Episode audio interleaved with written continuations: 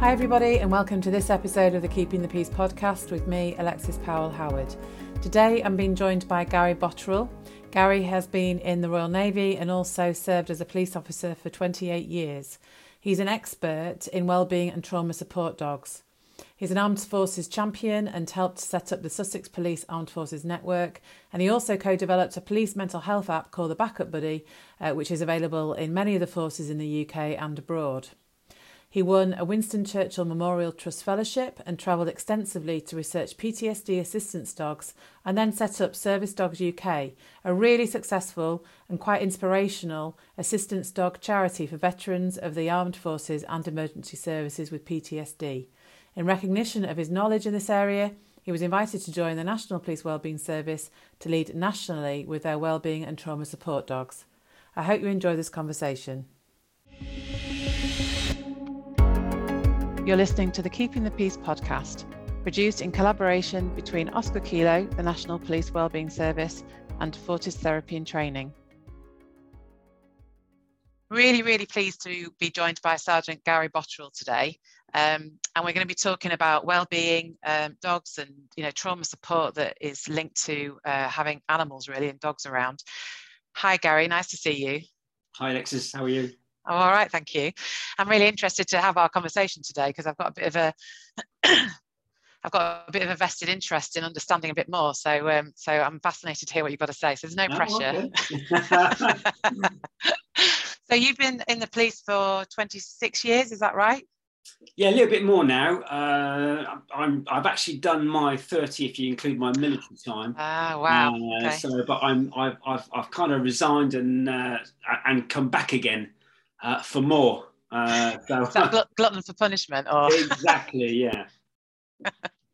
so tell me a bit about that time that you've had in the you've had obviously the military experience and in policing. Can you tell me a little bit about your different roles and you know where you've been um, where you've been employed really and you know some of the things yeah. that you've done?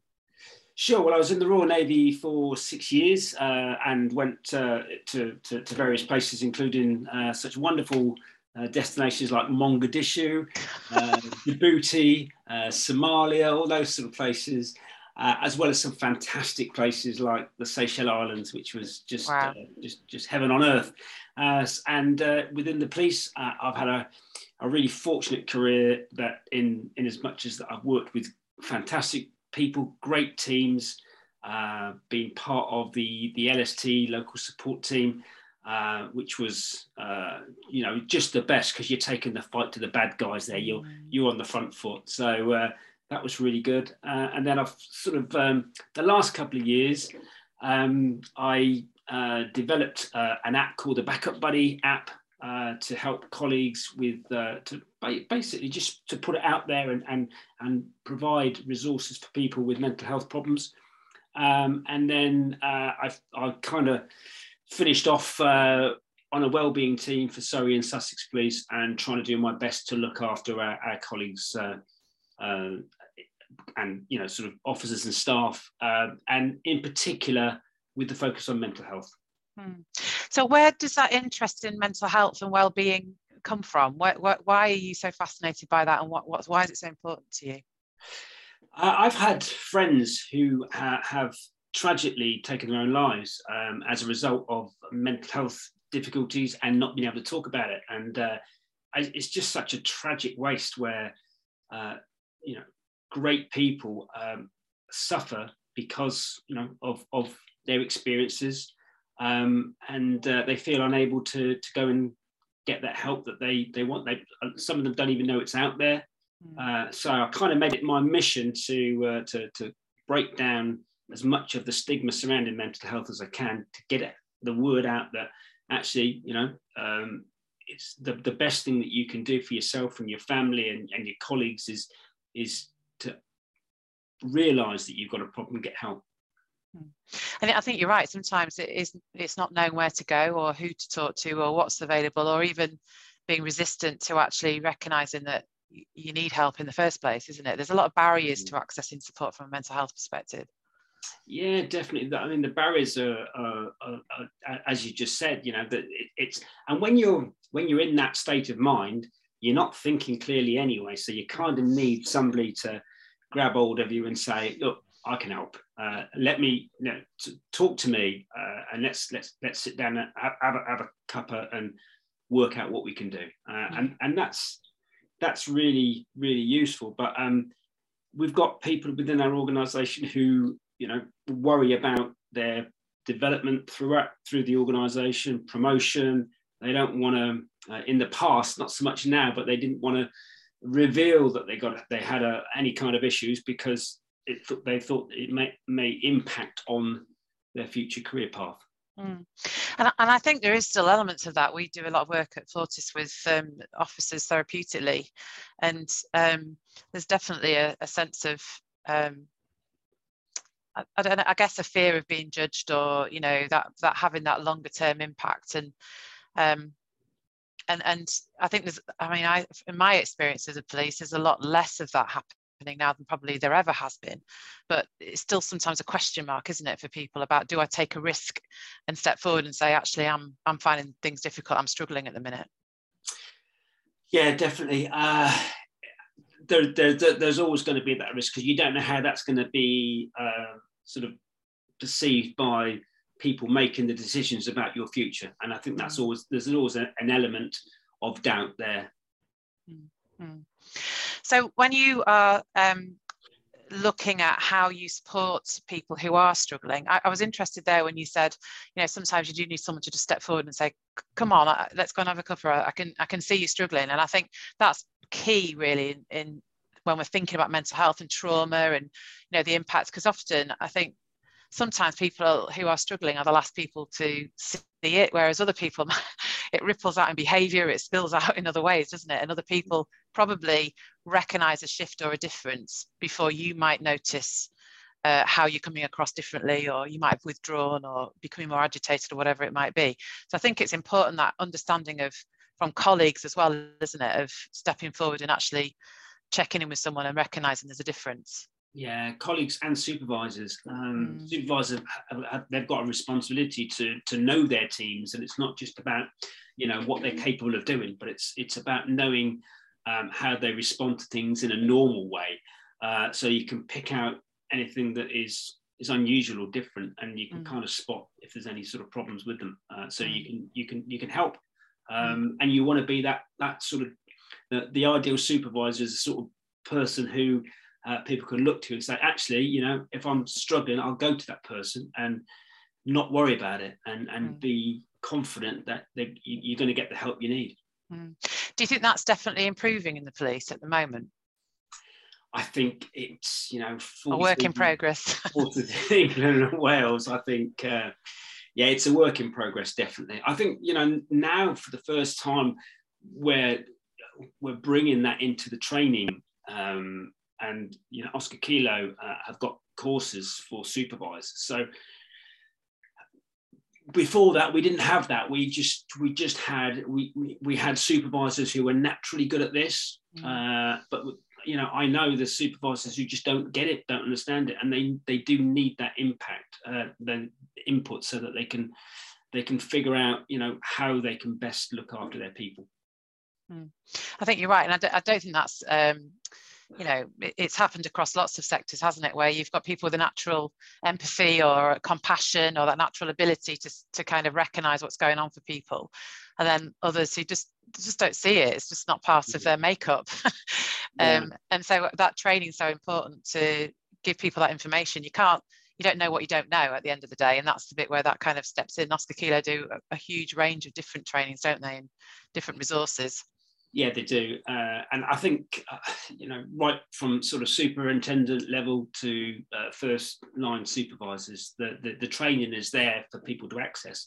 Um, and I think uh, from the the feedback they've had about the training. It's been really well received and it's opened people's eyes. They haven't kind of realized and some people have thought do you know what? Maybe i could do this slightly differently and get a better result. And, and that's what it's all about.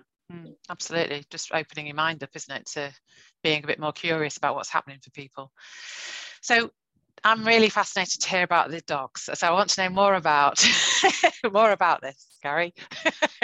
um, so so tell me tell me how you got into this in the first place. What why you know why did you go down this route in looking at well-being dogs and you know that kind of support?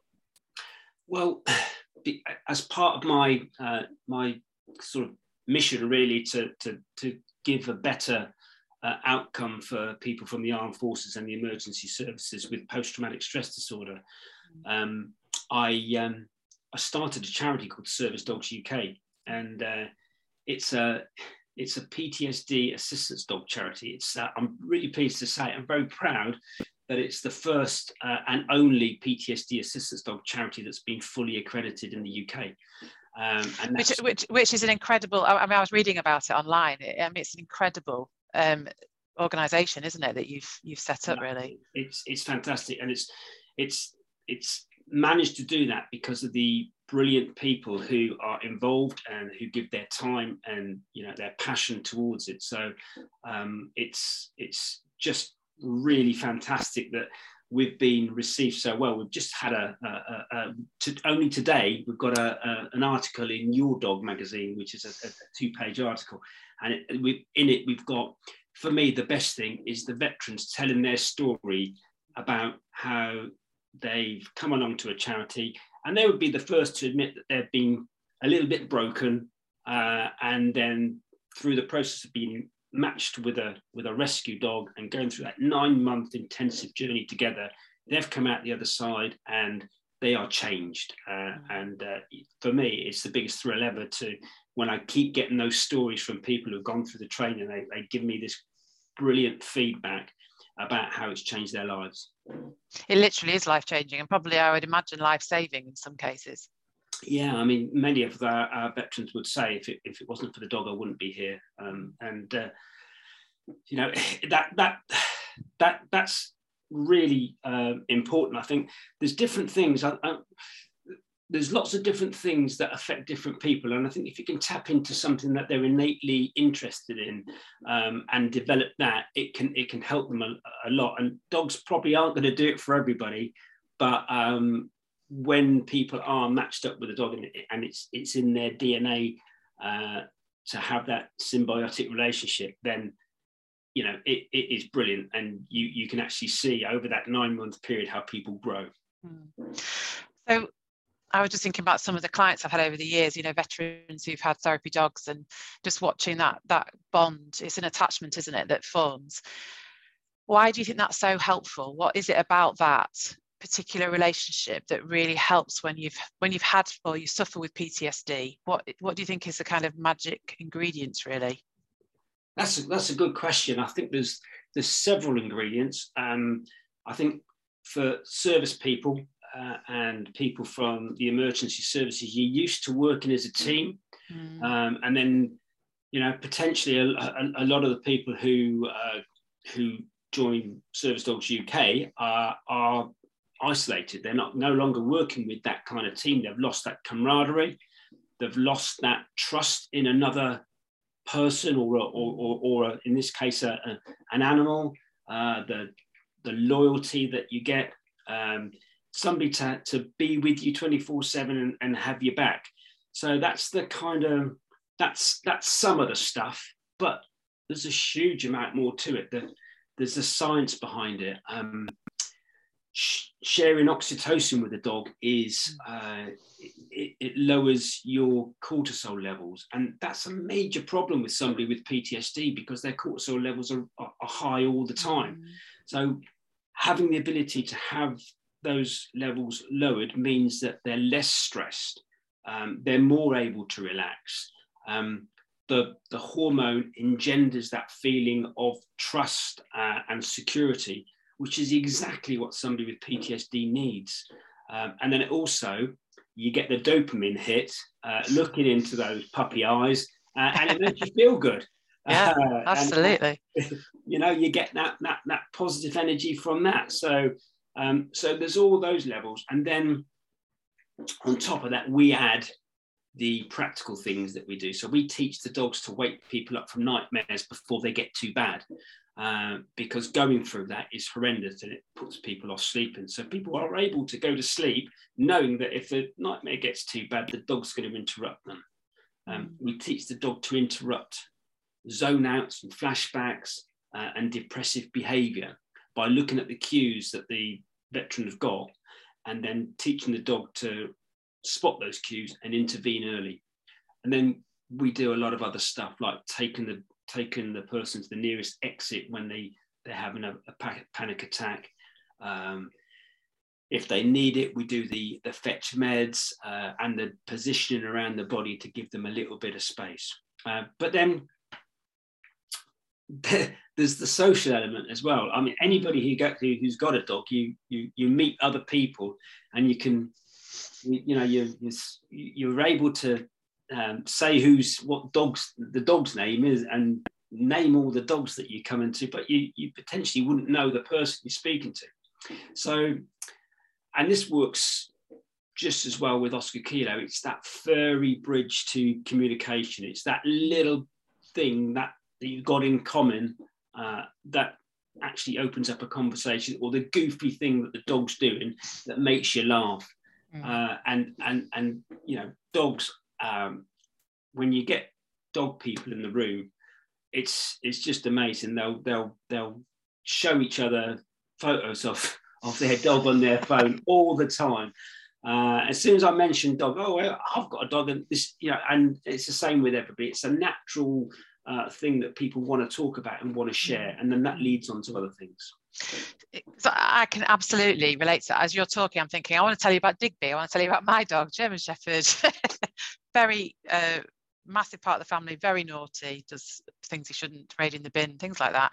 But it keeps but it but it very much in the here and now. And i think that's something for me with with dogs particularly is that if you're looking at something about mindfulness they are they are in the moment aren't they? They're in the here and now all the time. And i think when you're being taken back to something that's traumatic having a being with you who's literally right there and right now i think is so grounding. It's it really brings you back into your present moment yeah, definitely. And that that's one of the key things, the key jobs that the dog does um, is to bring people back to the here and now. So wherever their mind is, when the dog starts nuzzling, oh yeah, three, two, one, back in the room. I've yeah. got a dog to look after, and the dog's uh, leaning up against me, so I know I'm okay.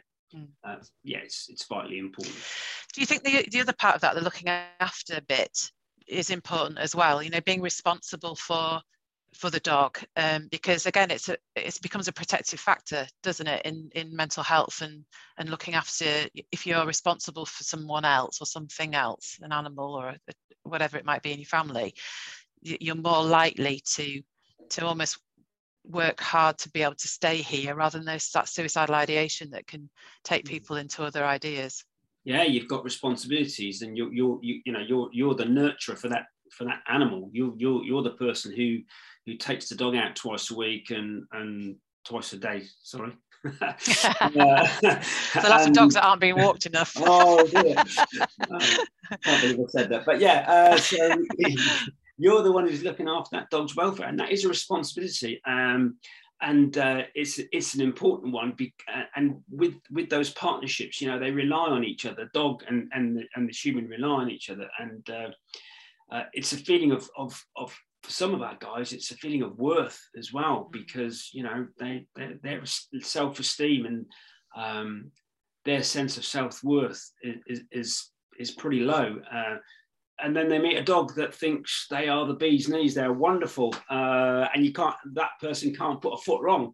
Um, dogs are great for your ego. Uh, yeah, absolutely. Uh, there's that saying, I, I, wish I was the person my dog thinks I am. Um, I've got a mug with that written on.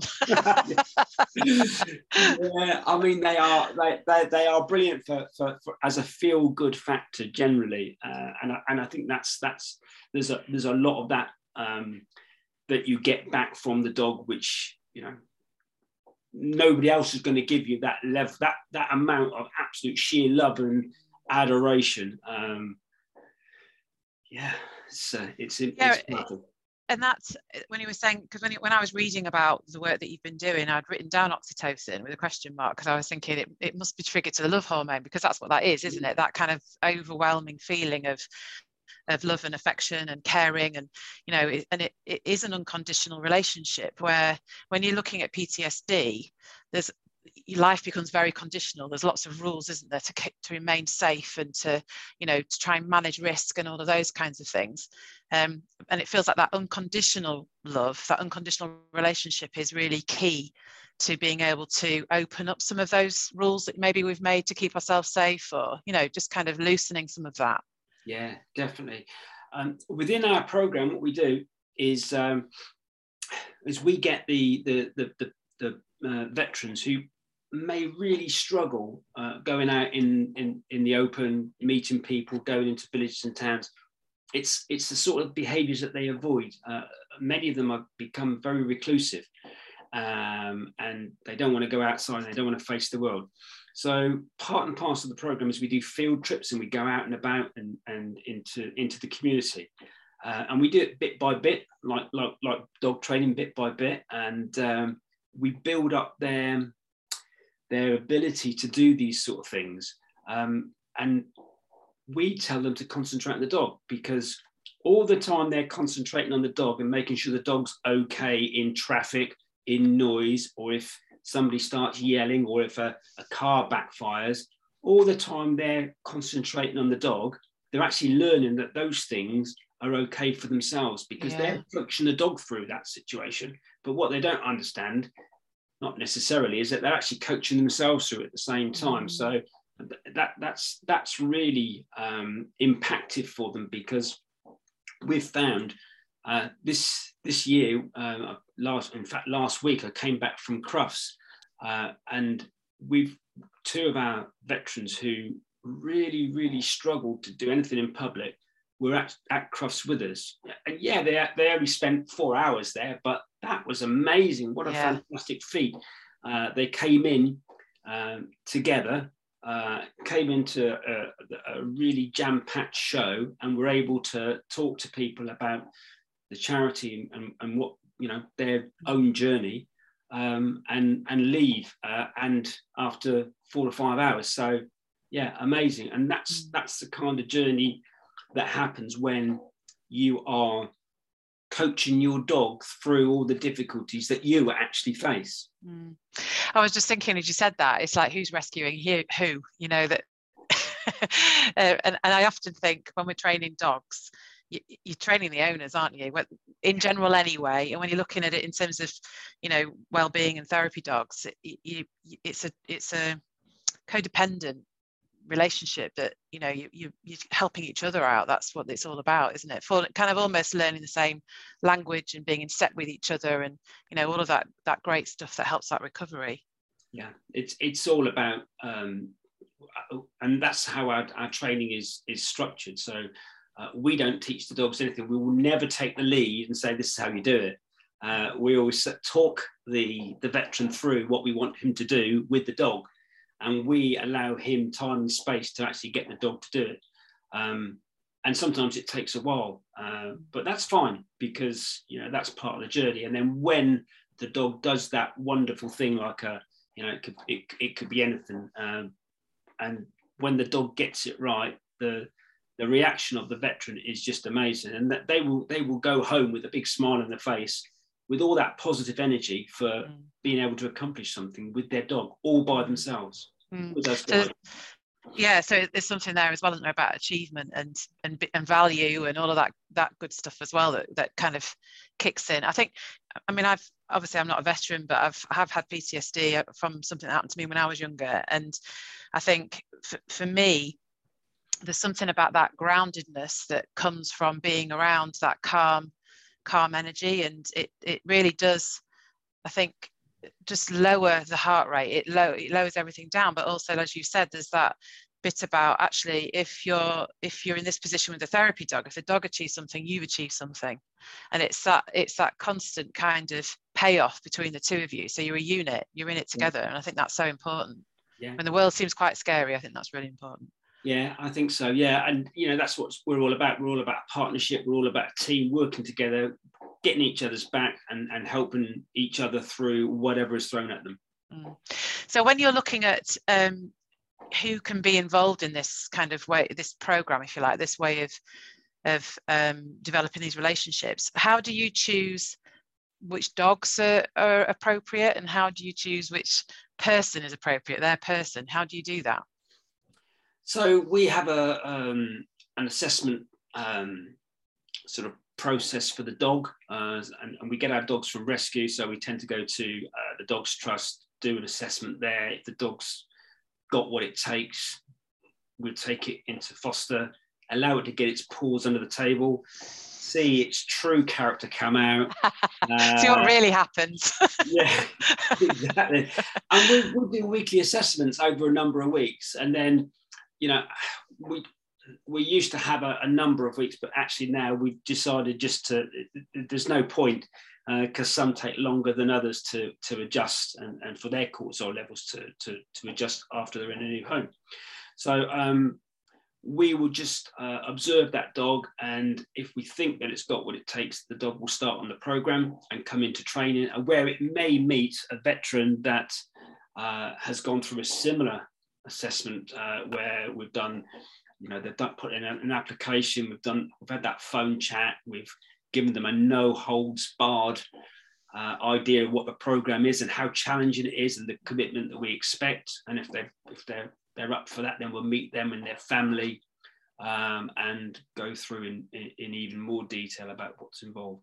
Uh, so we bring the, the, the dog in and the veterans into a um, into the training and we'll match them up and they'll usually a dog and a veteran will kind of swap over a couple of times different dogs different veterans until we think we've got a match um, that they work well together that they kind of read each other. Mm. um, and then there's the big love thing as well. So uh, if they've got that as well then that they, they're kind of good to go. And then there'll be a series of doggy dates, uh, sleepovers, and then eventually the dog will move in and they'll start that nine month journey together. Mm. So it's quite a it's it sounds a really thorough kind of assessment. You want to get I suppose you don't want to set anyone up to, to fail, whether that's the that's the person or the or the animal. You don't you want to give them the best opportunity, the best chance possible. Yeah, absolutely. And we need to make sure that um, with with the humans that you know this is right for them because um, some people may, may think it's a good idea but actually when you sort of delve down into it and the responsibilities and their lifestyle and how it fits in with everything else going on in their life it may not be the best thing for either them or the dog. Um, bearing in mind that the dog will be with them 24 7 so it's not like you can just park it and go out and do do your own thing. That's the commitment uh, and you know we, we want to get that across right from the beginning Mm.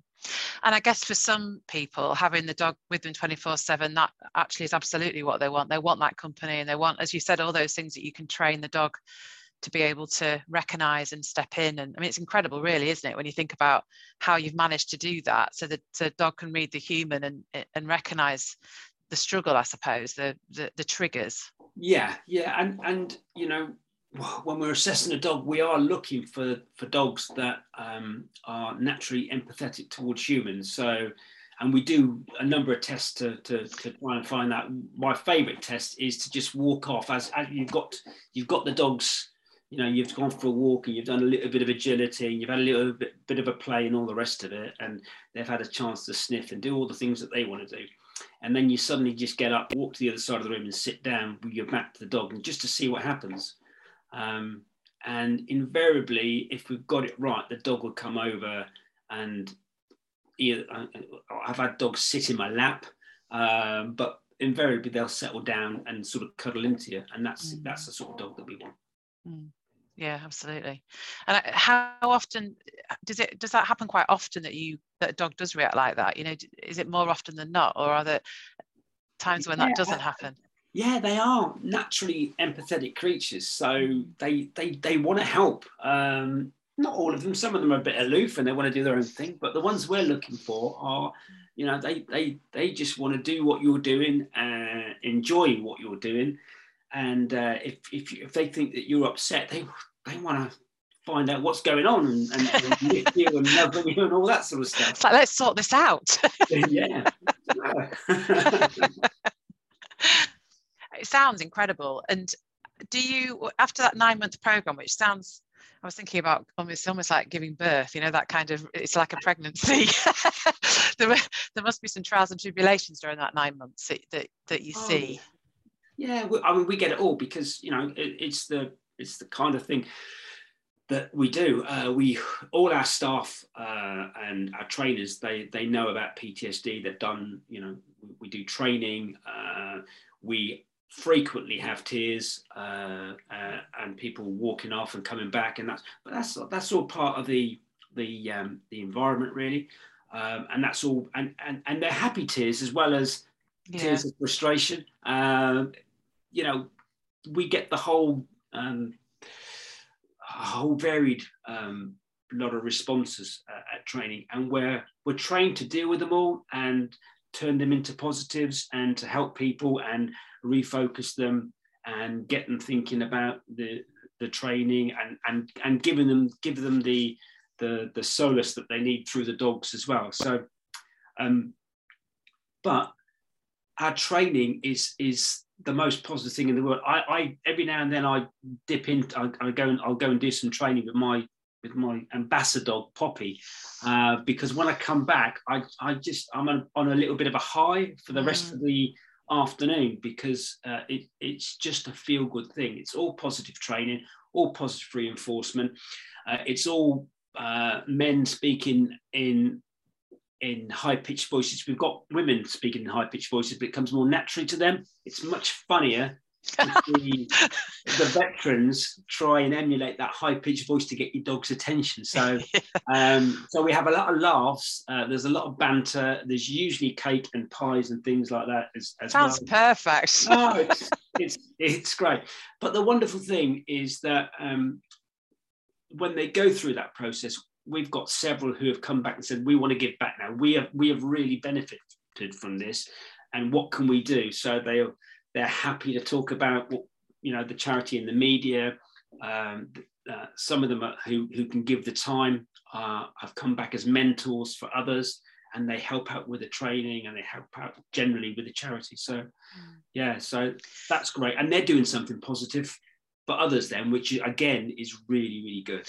Well, I just think it's almost paying it forward. It's that reciprocal feeling, and it's, a great feeling, isn't it? When you feel like you're you're putting back into something that's really helped you. It's it's a really positive emotional investment for those for those people to come back and be involved in it. There was a few things in what you were just saying around that that nine month process, and I was just thinking about how you know going through a process it's a process of change isn't it? It's a process of letting down barriers for both for the probably for the dog and for the, the person as well but letting down barriers and learning to trust again maybe and and be vulnerable and you know all of these things that can be hidden when when we've when we've gone through something like ptsd yeah definitely. And the other thing is they're in an environment where they don't have to explain ptsd to people because you know everybody gets it. got it. so, so there's no explanation needed at all. And people are going off having a little bit of a cry, either because they're really frustrated or or they're having a wonderful time where they just can't contain themselves. And, and you know, that emotional uh, dysregulation is part and parcel of it. So uh, it's kind of it's kind of normal, really. It's uh, it's it's it's it's standard, but um, yeah, the um, the, everybody is aware uh, and everybody is overwhelmingly helpful and uh, supportive, uh, supportive of each other. Mm. And that peer support in itself is powerful, isn't it? It's just, Definitely. as you say, just knowing, just knowing you don't have to say something. If you want to, you can, but if you don't want to, you don't have to. It's yeah. it, it's that choice that you're giving back again. I think is really important too. Yeah, absolutely. So when you're looking at this from an Oscar Kilo perspective, because uh, do you take the dogs out with? Because obviously, there's the um, I can't remember that it's the well-being kind of I was going to say van but that sounds really bad but you know what I mean? That they're kind of going around and doing those tours and things. Yeah, so the dogs do you do that with the dogs as well? Yeah we do yeah. So we link in with the uh, the Oscar Kilo well-being vans uh, that's it well-being vans. The yeah the outreach service. Um, they do a fantastic job. Um, and we've had we've had some some incidents some some fairly tragic stuff going on where they've deployed a van to help um, help the, the, the local officers, and we've deployed a dog or two uh, to help out as well. Mm. And the dogs and the vans work really well together because the vans are a great big sign to say, look, actually, you need some support. We're here. Yeah. Coffee and tea and yeah. you know anything, you know, but come and have a chat. And you know, we've got peer supporters here. And the dogs now they wear the jackets as well. So you've got them shouting out to the world that actually, you know, we're here, we're here to support you. That's it, it, there's no there's no stigma involved, and again, that's where the, the dogs come in uh, mm. brilliantly because yeah. people want to meet the dogs, and where the dogs are all about, you know, breaking breaking down the stigma. It's good to talk and that sort of thing, and you know, everybody wants to be with the dogs, and the message about mental health. Um, um, comes across really, really well when you've got the dogs to to kind of get you into those hard to reach places. Mm. And literally, that you said about that furry bridge earlier, it's like that that that it's literally bridging the gap, isn't it, between having this big beacon of this well-being van and saying, look, we need to be talking about this and come and talk to us with actually the dogs are there.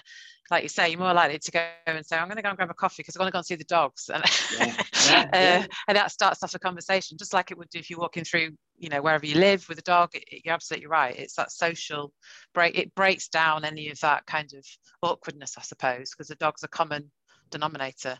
Yeah yeah and you and you take the dog into the, the, the station or the control room or the investigations room whatever you and things just stop for a while. Um, reality gets suspended and people start getting down on their knees and giving belly rubs to the dog and you know it's uh, it, it's amazing it really is. Yeah, uh, yeah. And, and it's it, it's weird you know we're a nation of dog lovers. Most people a lot of people have got dogs and yet you bring one into an environment where you don't normally see one and it's like wow a dog! Yeah completely. I, I, I know exactly. I, am a, I'm a bit of a nightmare. I'm, I'm almost like trying to find ways of walking so I can go and pet a dog. Like you know just kind of be near it because I think what you are we are drawn to that's why it works so well isn't it? Because we're drawn to them. It's it's you know yeah. it's an age old relationship that's worked for for centuries. Yeah. um and, and you're just using it in a very constructive, but also very um, structured way as well in terms of making sure these relationships are set up to be successful and um, and also long-term relationships as well which sounds incredible i'm sure. I know we use therapy dogs sometimes with children in schools and um, you know when we're we, we're working with them therapeutically but sometimes just bringing a, a dog in and doing some group work and you know uh, is it just again it just lowers all of those tensions all the cortisol comes down the adrenaline reduces and um, one place we work in that they have a therapy dog in the school that the head teacher owns and it's just in the school all the time and you know they never quite know where it is. It's been taken off into classrooms with children and just a just again just very quite a homely feeling i think which is what feels a bit less clinical a bit less you know um, i guess school like or business like or whatever it might be it just feels like it breaks down some of those barriers. Everybody just melts a little bit. Yeah. Yeah absolutely. Absolutely. And um, we're, we're finding that within when we so the OK9 dogs also being used in the community. Um, we uh, we had a dog uh, that went into a women's refuge and uh, the the, uh, the, the child um, who was six saw her mother being assaulted by the father uh, and it, it, sort of just closed down. Um, and within a short time of petting and cuddling with truffles, uh, brilliant name, which is a ridiculously cute dog. Uh, that looks very much like a teddy bear.